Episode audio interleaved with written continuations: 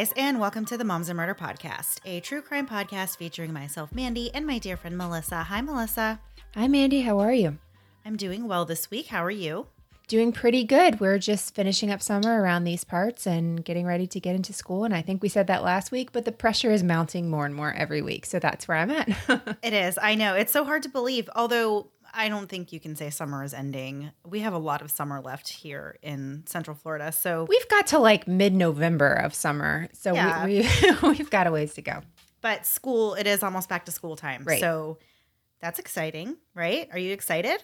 yeah, I'm really excited and totally prepared. This isn't going to be difficult at all. Yes, we'll get it though. We'll figure it out. All right. So this week's story is super, super fascinating, but this is one of those ones where you're going to want to get out your pen and paper and probably take notes because there's so many names in this story. And I know we've said that before, but this time I really mean it. There are so many people involved in this story. It's a little bit hard to keep track, but hopefully we will tell the story in the least confusing way possible. Well, actually, that's hilarious because we will find a way to make it very confusing. Your notes are beautiful and make total sense, but I feel like the interjections is where it's really going to be complicated to keep people on the right track. But we'll do it. We'll do it. I believe in us. We can. We can do it. So, the story this week is coming out of Piketon, Ohio. And Melissa, have you Googled Piketon, Ohio? Mandy, I have. And there wasn't a lot of information, but here is what I did find. Piketon, as you'll learn in the story, is really a very small area with just over about 2,100 residents. So I wasn't able to find a, a whole lot, meaning like basically nothing except for square mileage. So I went out to the next biggest city, which is Cincinnati. Cincinnati is actually the first major inland city in the country and was commonly referred to as the Paris of America because of its ambitious architectural projects like the Music Hall and Cincinnati Hotel. Paris of America. So fancy. so Cincinnati has been called, and here's where it gets less fancy, the chili capital of America and even the world because it has more chili restaurants per capita than any other city in the nation or world. Hold on. So not chilies, but no, no, no like exactly. Chili. I didn't know there was even I have to be honest, one chili restaurant. We're not talking chilies that Pam Beesly got kicked out of. We're talking about actual restaurants that serve chili as like a main course. I would That's be amazing. so down for that. Right? It sounds amazing. So they have a famous chain restaurant there called Skyline Chili. Well, now that I'm saying it back to myself, if it's a chain, there's definitely more than one. They serve up their signature brand of chili, which is really thinner and sweeter, and some of them include nutmeg, allspice, cinnamon, or even chocolate. I have heard of people putting cinnamon I have too. Chili. I've done it once. I didn't like it. I probably put too much. I don't know. I'm terrible with spices. One time it called something called this was very early in my marriage. It called for curry and like mayonnaise, and I didn't have curry, and so my next logical thought was cinnamon, and it did not. My husband always talks about the time I tried to make Indian food and added cinnamon. It was terrible, but we were married not very long, so we kind of went along with it. So, Cincinnatians, which is what they are called, and it's not a mouthful at all, eat over 2 million pounds of chili each year. I feel like I could do pretty well in Cincinnati. I'm really yeah. enjoying it. Yeah. Except I think, don't they put it on pasta? You wouldn't like that. Oh, no, that's where you'd lose me. But I could do it every other way except for pasta or with coffee. I would be over all of that. And lastly, in 1850, Cincinnati became the first U.S. city to publish greeting cards. And in honor of this, Mandy, I present to you the three worst greeting cards Mandy could ever receive. Number three, congratulations, your child has been accepted to Florida State University. Number two, this one's a condolence card. This one is sorry your meme about Chipotle got downvoted by 100 people. That's a Reddit joke for you. Thank you, Stacy, the third mom, for helping me with that one. I was like, I have to get a Reddit joke. And lastly, number one, the number one worst card that Mandy could ever receive is get well soon card. And the inside would just read, feel better soon. Who knew you could develop an allergy to chickens at your age? Oh no. I love those. There you go. I mean, they're terrible, but I love them. So, as Melissa just got done explaining, Piketon is an extremely rural and small, small village. It is very, very close knit community, and it's really the kind of place where outsiders aren't exactly welcomed with a warm hug, or they're really not welcome at all. The people who have lived there have lived there for generations, really. They have just laid down their roots there, and that's where they stay. There's lots of farming in the area. There's lumber and sawmills, and the village's economy kind of has its highs and lows. It swings a little bit and usually have a very high unemployment rate. So some people will move away and others will stay because, as I said, that's where their home is, that's where their roots are. One of the well known families in Piketon was the Rhoden family. They were relatively new to the village, with the first Rhodens moving to Piketon a little more than 50 years ago and producing eight children. When the Rhoden patriarch died, each of his eight children got an equal share of the property that was owned by the family. Some of the siblings moved away while others stayed put. One of the siblings that stayed in Piketon was Chris Rhoden. He settled down with Dana Manley in 1994, and the couple built a nice small town life, producing three children of their own named Frankie, Chris Jr., and Hannah. Chris Sr. was resourceful and provided for his family by working construction jobs and also flipping cars when the construction work was slow. Dana was a very nurturing and kind nursing assistant at a local nursing home. And she was really this kind of woman that everyone described as just being the mother, the mother of the group. So whenever her kids' friends would come over, you know, she would mother them and, you know, it was just fun to hang out with. And I think growing up, everybody has a friend whose parents were just like, not the cool parents, but they were just the ones who, they were always, they would give you stuff. They would give you food. They'd give you you know they would be there to oh, talk yeah. to you if you needed someone to talk to. So that was that was dana and chris senior. That was what how they were. That's they were known around town as kind of being everybody's parent everybody's best friend. So chris and dana eventually grew apart and they eventually got divorced in 2007 but they remained close and they maintained a co-parenting relationship for their three kids after the split from Dana, Chris Rhoden Sr. shared a home with his cousin named Gary, while Dana and the kids moved into another home that was also on the Rhoden property. As I mentioned before, they have a lot of land this family has owned for years and years. So there's many different it's not just one house on a property. There's lots of different homes that are on property that is owned by the Rhoden family. At the time of this story, Chris and Dana's children were mostly grown up. Frankie was 20 and he loved to be outdoors hunting or fishing and loved to hang with his friends and family. He was also very popular among the girls who were attracted to his handsome looks and his mischievous personality. Frankie was also big into demolition derby and loved cars in general, which was a passion that he shared with his 16 year old brother, Chris Rhoden Jr. Chris Jr. was affectionately known as Little Chris, and he was full of personality and really was not bothered by what anyone's opinion of him was. He had a tight knit circle of friends that he loved to drive around since he was the first to get his driver's license. He just seemed like a really happy go lucky kid. Chris Jr. was rugged and lived in jeans, boots, and a camo jacket. He was just really like what you would expect of a, of a country boy who grew up living this country living life. Dana and Chris Sr. also had one daughter named Hannah Rhoden who aspired to be a nurse just like her mom.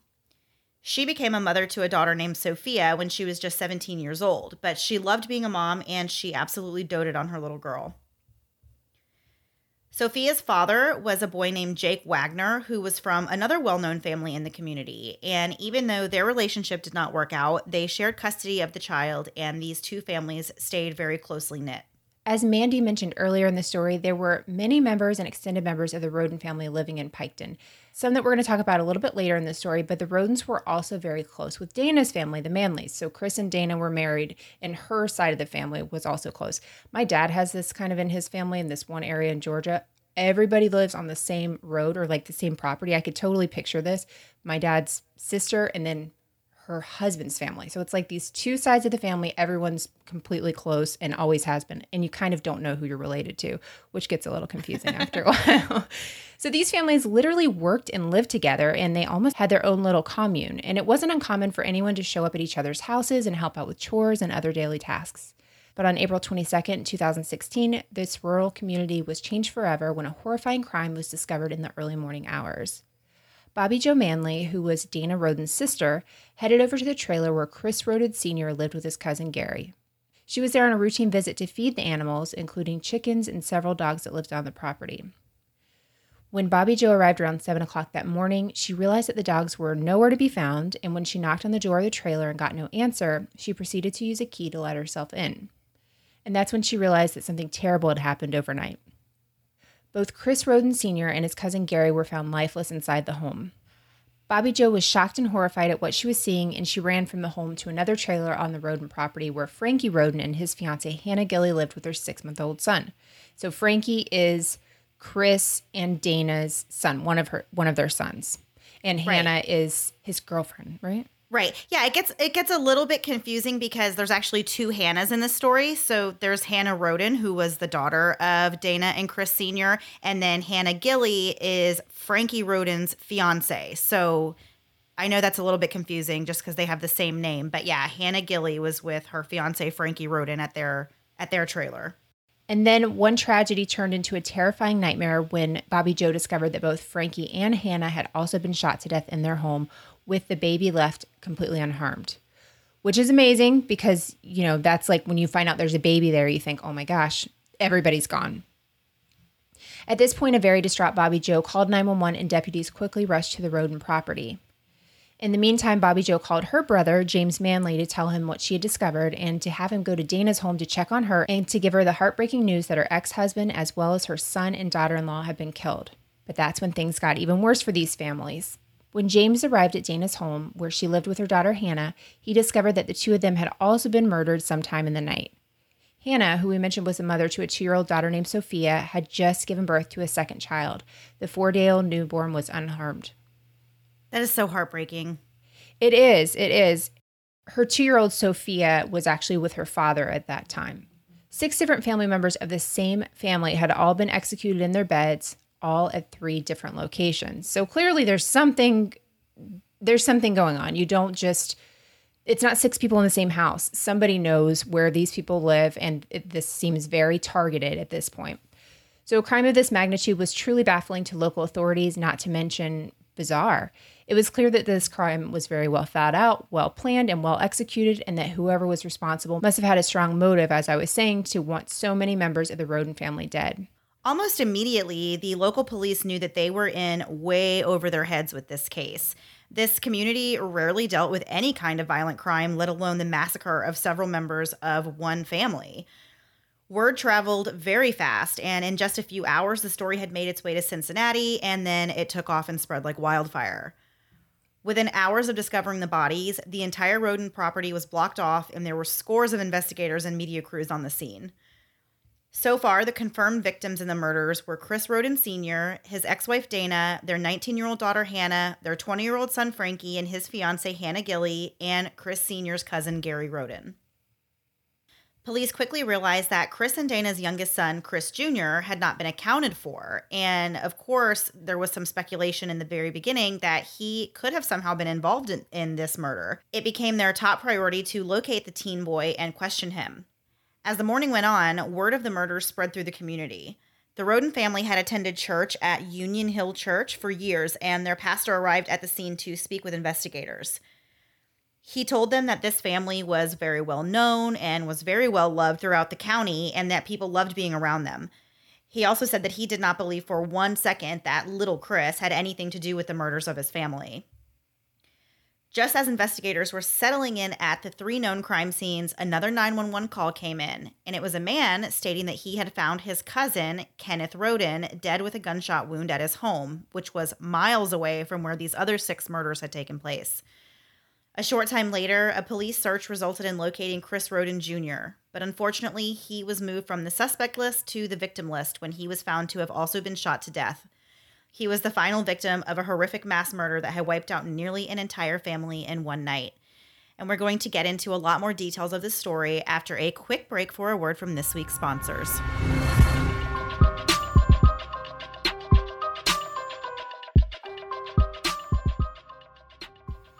Have you ever sent a late birthday card? It stinks, right? You have all good intentions, but the execution is a total failure, and now you have to add extra cash to the card because you can't be both late and cheap. A lot of times, my tardiness comes because I simply don't have any stamps on hand. Or I have a small gift to add, but now I need to weigh it and find out how much it even costs to send. The idea of driving my kids to the post office and back, all while having them asked to stop for ice cream at every McDonald's we pass, makes me crazy. Thanks to stamps.com, that's a thing of the past. We know a lot of you have small businesses and you're sending invoices or shipping product, and stamps.com can help you do all of that, all from the privacy of your own home. Simply use your home computer to print official US postage 24 7 for any letter, any package, any class of mail, anywhere you want to send it, even international.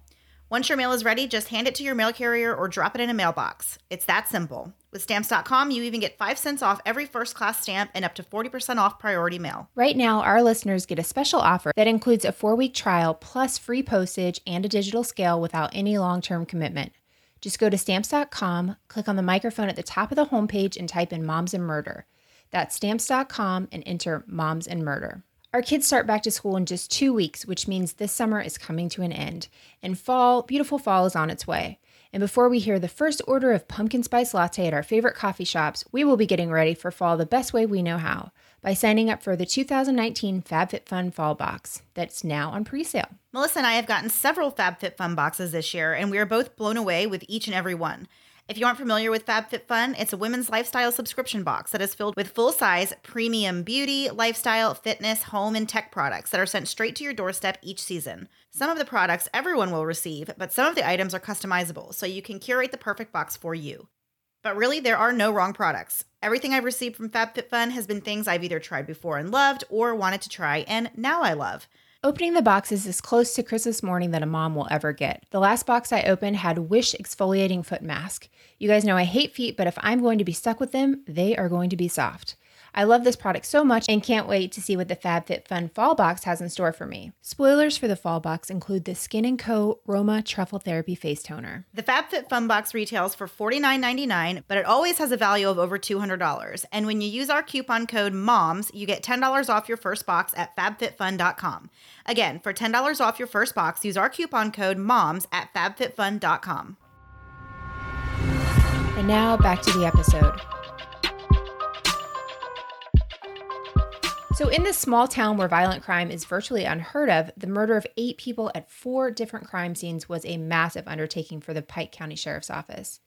The sheriff quickly realized that there was no way that he had the manpower or resources to tackle an investigation this massive on his own, and he called in help from multiple other agencies. Mandy and I were just kind of talking about this off mic how smart this was and how this could have really been a disaster had they taken this on their own, just like hate to say a pride thing, but you know, not wanting to involve other offices. And we've heard of that before where really some, somebody should have called in the FBI, somebody else, and they don't, and really the investigation suffers for it. So I was pretty impressed that the Pike County Sheriff's Office right away was like, let's get other people involved in this.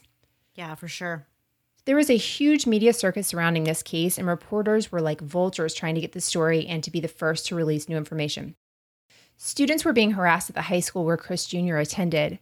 And since these murders were executed so well, there was really no evidence left at the crime scene, and nobody that was questioned had any idea who would want to hurt this family. This, of course, leaves the door open for lots of speculation and rumors. Police received over 1,000 tips, including one about a recent road rage incident, as well as tips that Chris Jr. was being threatened and harassed on Facebook, but none of the tips turned into solid leads. While searching the Rhoden properties, investigators located several roosters in cages that they determined to be consistent with cockfighting and wondered whether or not that had anything to do with the murders. Another theory that was heavily investigated was the possibility that the Rhoden family was involved in a major marijuana growing and selling operation. It was announced just two days after the murders that three of the Rhoden properties were found to have large amounts of marijuana growing on them, enough that the sheriff called it commercial in scale. Friends and neighbors of the Rhodens were extremely surprised to learn about the Rhodens' pot growing operation. And this was really because none of the family members had ever been in trouble with the police for anything drug related, and only one of them even had anything on their records at all, which was Frankie Rhoden, and he had an assault charge after a fight where he had punched somebody. People in the town had no idea that this family was into growing marijuana, and they were shocked to learn that there was over half a million dollars worth of it growing on their property. Large pot growing operations were not something new to Pike County, however. In 2012, police uncovered a very sophisticated 1,200 plant marijuana grow site in Pike County that was suspected to be tied to a Mexican drug cartel. The Pike County Sheriff, Charles Reader, was well known for his efforts to crack down on drugs, and he was also involved in the interception of 28 pounds of marijuana, which was allegedly headed for a THC extraction lab. So, the theory that they had was that the Rhodens may have been working with a drug cartel and could have run into some troubled waters, which led to their executions. Even though this seemed like a pretty promising lead, there were still some characteristics of the murders that didn't quite fit the typical MO of a cartel hit. Since there were three children that were spared on the night of the murders, they were Hannah Rhoden's four day old baby, Frankie Rhoden's toddler son, as well as the six month old son that he had with his fiancee, Hannah Gilley. Because these children were left unharmed, police felt that the killer had some kind of moral compass and that a cartel killing would have ended with everybody in the house being dead, whether they were children or not. Another thing that police were hung up on was the fact that the killer or killers had managed to make it past the Rhoden security cameras and past their numerous dogs that they all had, which lends itself to the idea that the murders were committed by somebody that was pretty well known to the Rhoden family. So the cartel theory was set aside for the time being, and police focused on other leads, most of which were just a lot more dead ends. The police were really stumped and still kind of at square one with this investigation, so they decided to take it back to the basics and interview the other family members. Since Bobby Joe Manley was the one who discovered the first bodies, she was questioned and put under a microscope. They really wanted to know, you know, what was she doing there at her brother-in-law's trailer? Was her 911 call sincere or was she kind of putting on an act? So Bobby Joe's parents, who of course are also Dana's parents, and you know they've lost their daughter, they've lost their grandchildren. Their names are Judy and Leonard Manley, and they were really upset that the police were even looking into family members as potential suspects. Bobby Joe eventually agreed to take a polygraph to clear her name, and once her results came in, the police agreed that she really did not have anything to do with the murders. She passed all the tests that they gave her. The next person they focused their attention on was James Manley, who also showed up at the crime scene. We mentioned that this is Dana Rhoden's brother, who is the one who found her and his niece Hannah. So the investigators were desperate at this point to find answers, and they secretly put a GPS tracking device on James's truck and followed him. And one day, while James was working on his truck, he found the tracker and he removed it from his vehicle, which ended up landing him in quite a bit of trouble. He was actually charged with two felonies over that. One was a count of tampering with evidence, and there was one count of vandalism because he actually destroyed this tracker, which I know people can say whatever they want to say, but I mean, I guess if you're in the middle of this murder investigation and you you're very closely connected with the victims, if you find a tracker on your car, of course you're going to know that the police put it there. But also, if I find something like that on my car, I'm taking it off. Like, yeah, know, nobody nobody asked if they could put it on there. I didn't know it was there. Like, I'm I would do the same thing. Honestly, I would take it off. Here's the thing. Here's a surprising turn of events. I think I might take it off too, or at least I would consider it because, yeah, I would. I I wouldn't even know it was a tracker, to be totally honest. I would have thought something magnetized and got attached to my car and I needed to get it off. But I guess it makes sense. I mean, they had a warrant to put it on there. So obviously, a judge thought there was enough evidence or, you know, enough whatever. I don't know what I'm trying to say, but you see what I'm saying. Right. But still, yeah, no, I, I can see. I, I it's amazing that you could get a felony for that. That's that's pretty amazing. Yeah. So, as we said already, this was an absolutely huge investigation. And I read in one article that this was actually the largest investigation that the whole state of Ohio has ever seen. Oh, wow. They were really, really grasping at straws, trying to put the pieces together and figure out who committed this crime. In an effort to preserve the crime scenes, which were mostly trailer homes, police actually moved them to a warehouse for storing where they could comb through them thoroughly.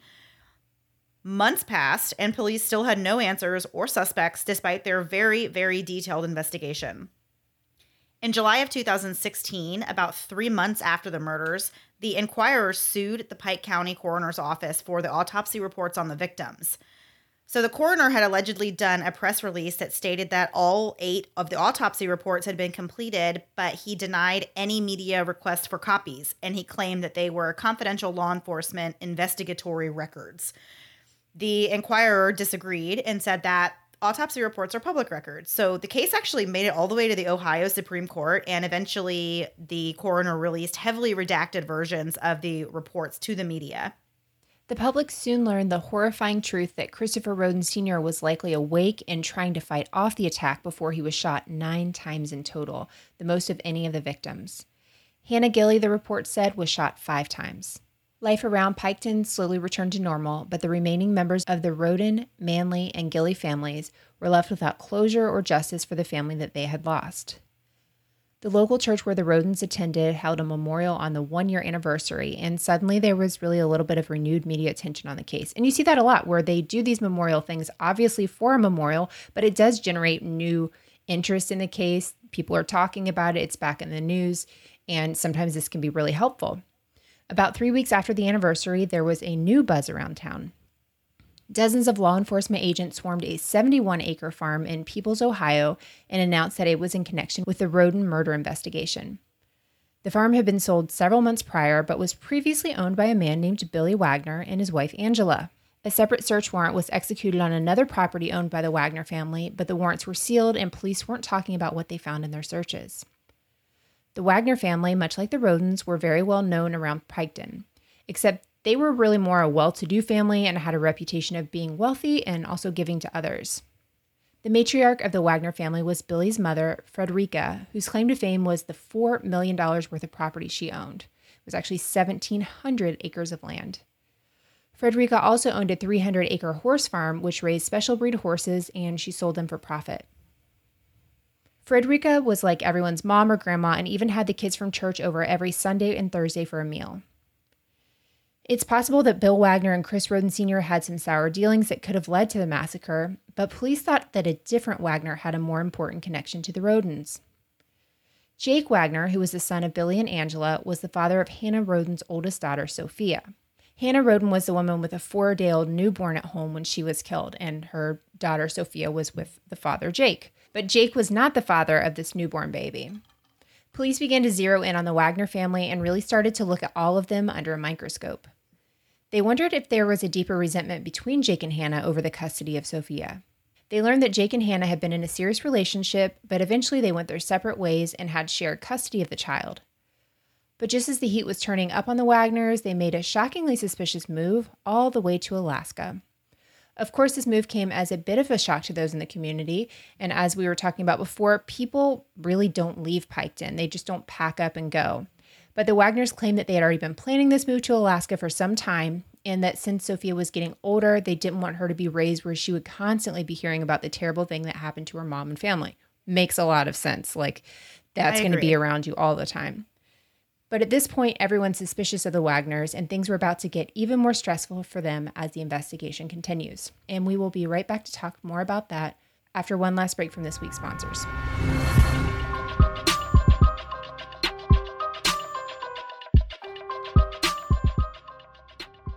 Migraines are quite literally the worst. When I have a migraine, I have a hard time doing anything, including eating. And when I'm not eating, I am not happy. Luckily, Cove is there to help me. Cove allows you to begin treating your migraines from home. To begin with, I had a simple consultation where a doctor reviewed my symptoms and determined the best course of treatment for me. My personalized supply of medication was delivered right to my door. And since Cove knows that migraines are personal, each treatment plan is as well. After the consultation, the doctor created and tailored an individual course of treatment meant just for me. And a few weeks after I began treatment, Cove reached out to me through their secured patient portal to see how I was feeling. Leaving the house to talk about migraines can feel like a migraine in itself. Cove makes it easy to treat your migraines. With Cove, no medical insurance is necessary. You can sign up for Cove and receive your first month of medication for free. A doctor who is licensed to practice medicine in the state you live in will be the one who prescribes your monthly medication and oversees your progress. And all migraine medication prescribed by Cove's doctors is FDA approved. If you suffer from migraine headaches, the last thing you need is to wait to see a doctor. With Cove, there's finally a way to get the help you need when you need it. For a limited time, get your first month of medication for free. Visit W-I-T-H-C-O-V-E dot com slash moms and murder. Again, if you suffer from migraine headaches, the last thing you need is to wait to see a doctor. With Cove, there's finally a way to get the help you need when you need it. For a limited time, get your first month of medication for free. Visit withcove.com slash moms and murder. You guys know we are huge fans of Poshmark and have been shopping with them for a little over a year. While we still have some warm weather ahead of us, I can still pick up sundresses, shorts, or even a coat for the next time I'm up north visiting my family, or really any number of lightly used or even brand new items with tags on Poshmark. We love Poshmark because instead of buying things new, you can shop from millions of closets across America. You can download the free Poshmark app and find women, kids, and men's clothing and accessories. The app is super easy to download and use. My only issue is that I actually find too many things that I want to buy. But the good news is that Poshmark is so affordable that I can get brands like Lululemon, Nike, Louis Vuitton for up to 70% off. I've never owned a nice pair of dress shoes, and I decided to buy a pair of blue velvet shoes from Nine West on Poshmark, and I am still obsessed with them six months later. With Poshmark, you can also sell your closet. Poshmark is easy for the seller and the buyer. Make some cash while also freeing up some room in your closet for more pieces from Poshmark. Download the app today. Listeners of Moms and Murder get $5 off your first purchase. Just enter the invite code MURDER5 when you sign up. That's invite code MURDER5. And now, back to the episode. So before we took the last break there, we talked about how Billy and Angela Wagner, along with their sons Jake and George and Jake's daughter Sophia, packed up everything they owned into a truck and a horse trailer and drove from Ohio to Kenai, Alaska, where they lived in a double wide trailer in a pretty remote location outside of town. The Wagner family kept a pretty low profile in their new home in Alaska. They registered to vote, they applied for hunting and fishing licenses, and they paid minor fees for things like speeding and failure to have enough life jackets on board a boat. But after less than a year of living in Alaska, the Wagners randomly decided to return to Piketon, where the murder investigation had been going full speed ahead since the day they had left. And they had and they had sold their property there, right? Like they it wasn't like they were renting it out and came back. They had sold it, did something new in Alaska and then decided to come back. Yeah, they had sold their home, but Fredericka, the grandmother in the family, she had the big horse farm and the 1700 acres and stuff. So I'm sure they still had somewhere to come back to. You know, they were a very well known family Yeah. around Piketon. Surely they could just come back. But yeah, it does seem it does seem a little weird that they had sold their own personal property and and then just came back Just a year later, yeah. yeah. When they returned, it was just shortly after the second anniversary of the Rhoden family slayings, and their return to town really caused things to heat up. We said that that kind of happened after the one year anniversary as well. So they really chose a bad time to come back if they were trying to avoid any of this that's going on at that time. Investigators returned to the Wagner property and conducted a search of the well in which they found, quote, an item. They did not release what information about what this item was to begin with, but they said that they did pull an item from a well that was on the Wagner family property. On November 13th, 2018, Billy, Angela, and their sons, Jake and George, were suddenly arrested.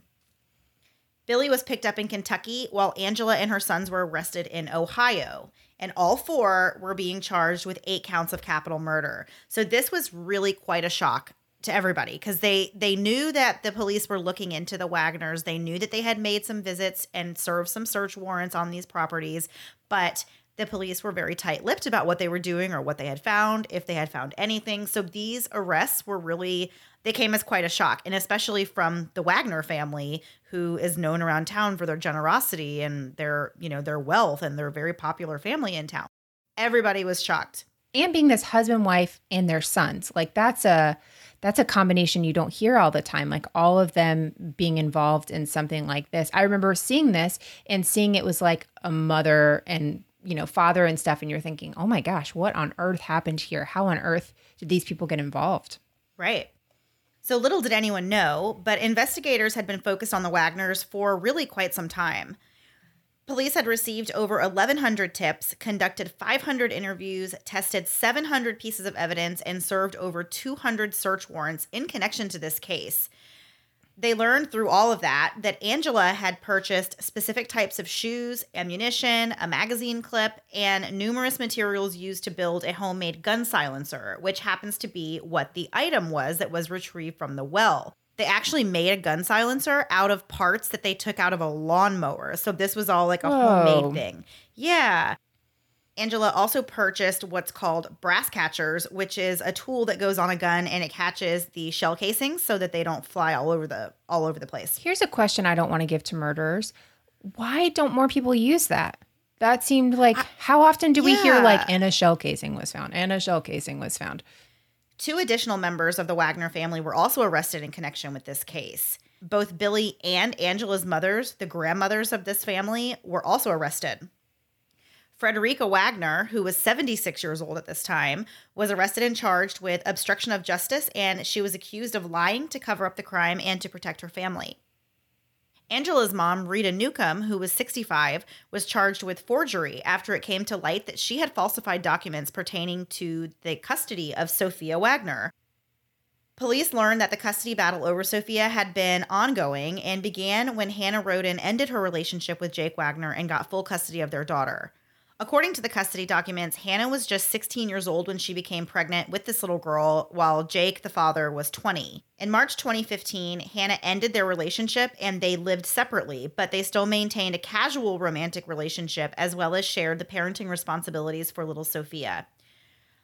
By September of 2015, the two had completely ended any romantic involvement, but Hannah had full time custody of the little girl. Police believe that just four months later, the Wagner family began to carefully plan the execution of the Rhoden family after they became, the, in the police's words, they became obsessed with this custody battle. The logic behind murdering so many members of the family was that with all of them gone, custody of Sophia would be granted solely to Jake, which actually worked because six days after the massacre, Jake actually filed for custody of Sophia and it was granted.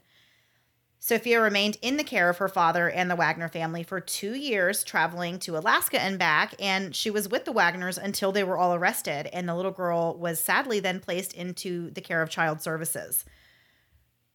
Billy, Angela, George, and Jake Wagner are all charged with eight counts of murder. Each member of the family waived their right to a speedy trial to give their defense teams enough time to prepare this defense. And I did read one source that said that they had waived time until July 31st, which when this episode comes out, that will be the next day. But they actually have set some of the trial dates, I found out. So Jake Wagner has a pre-trial hearing in the middle of September where he is going to find out the date of his murder trial. His brother George Wagner is going to go on trial on September 4th, and a date for Billy and Angela's trials has not been set.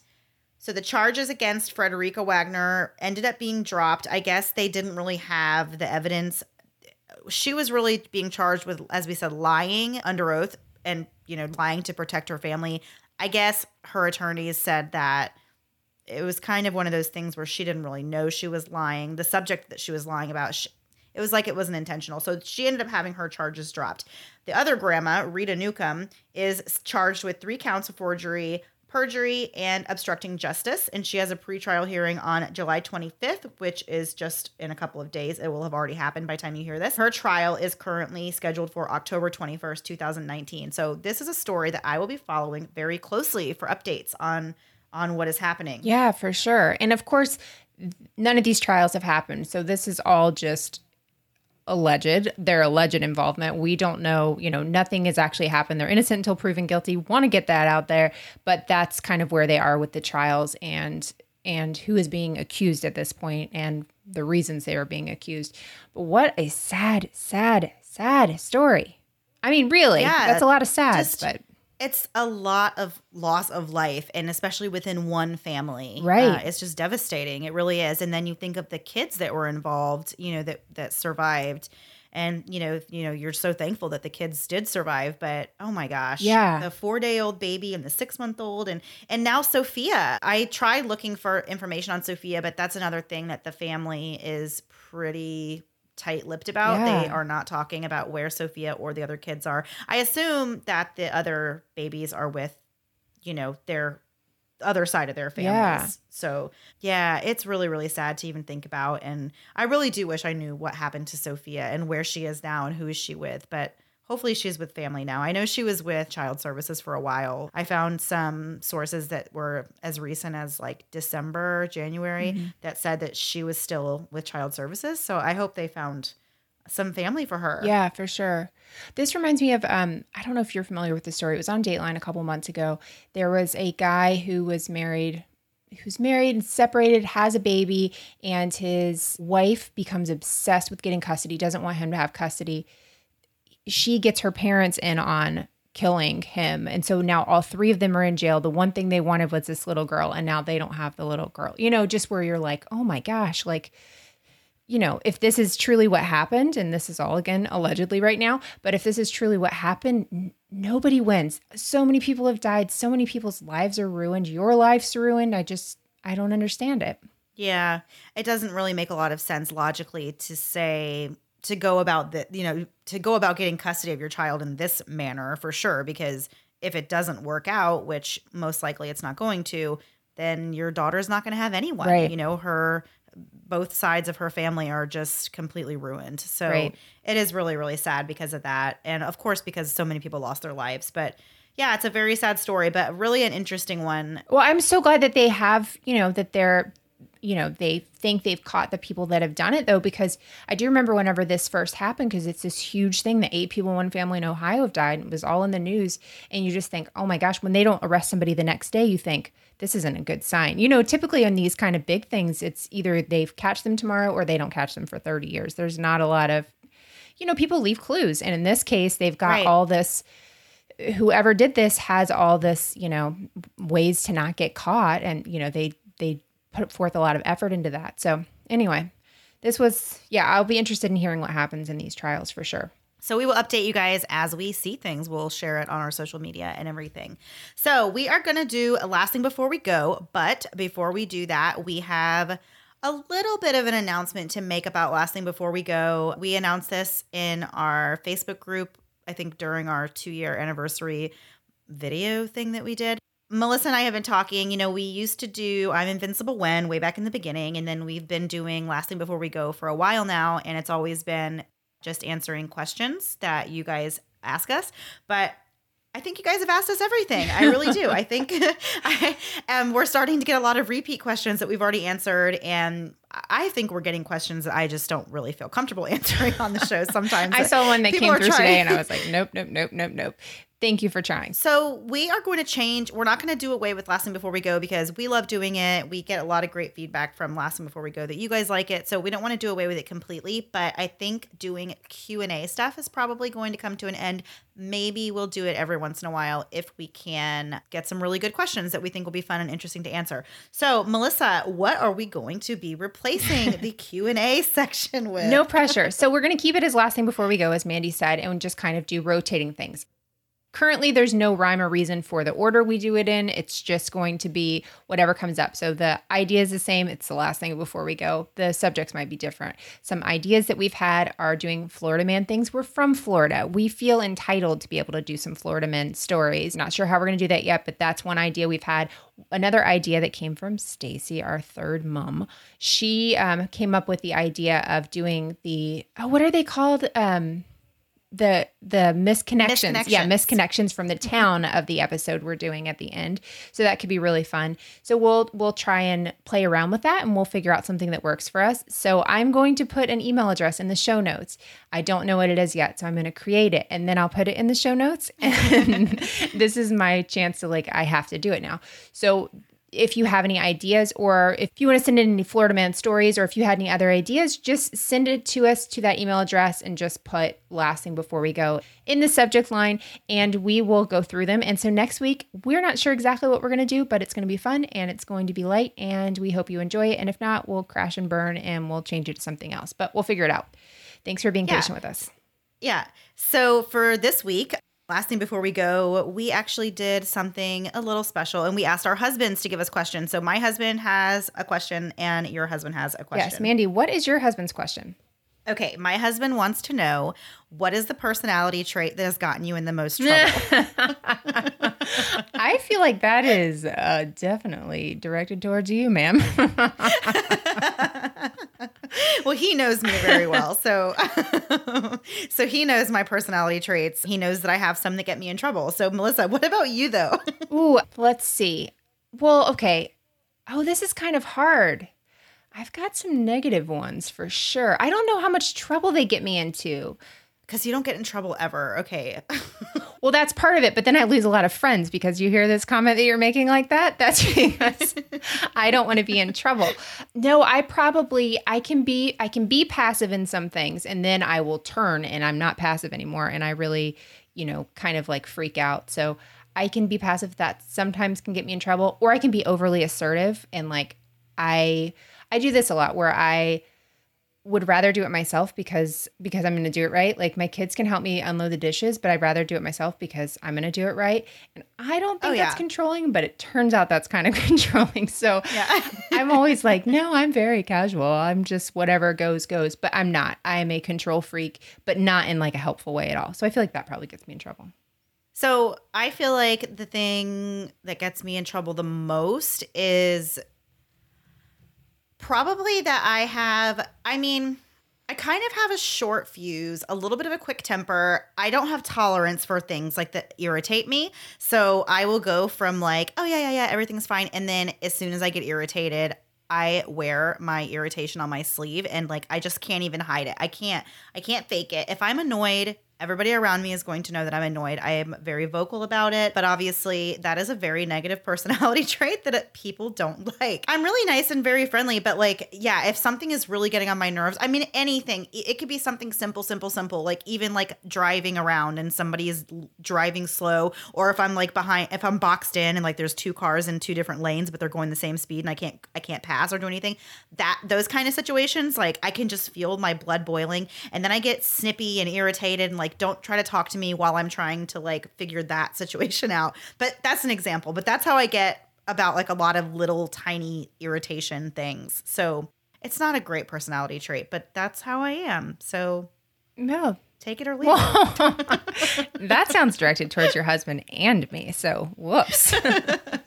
so, my husband is a little lighter, and he, I was very upset with how quickly he came up with this one. He just asked what our celebrity crushes are. So, Mandy, do you have celebrity crushes? Who are your celebrity crushes?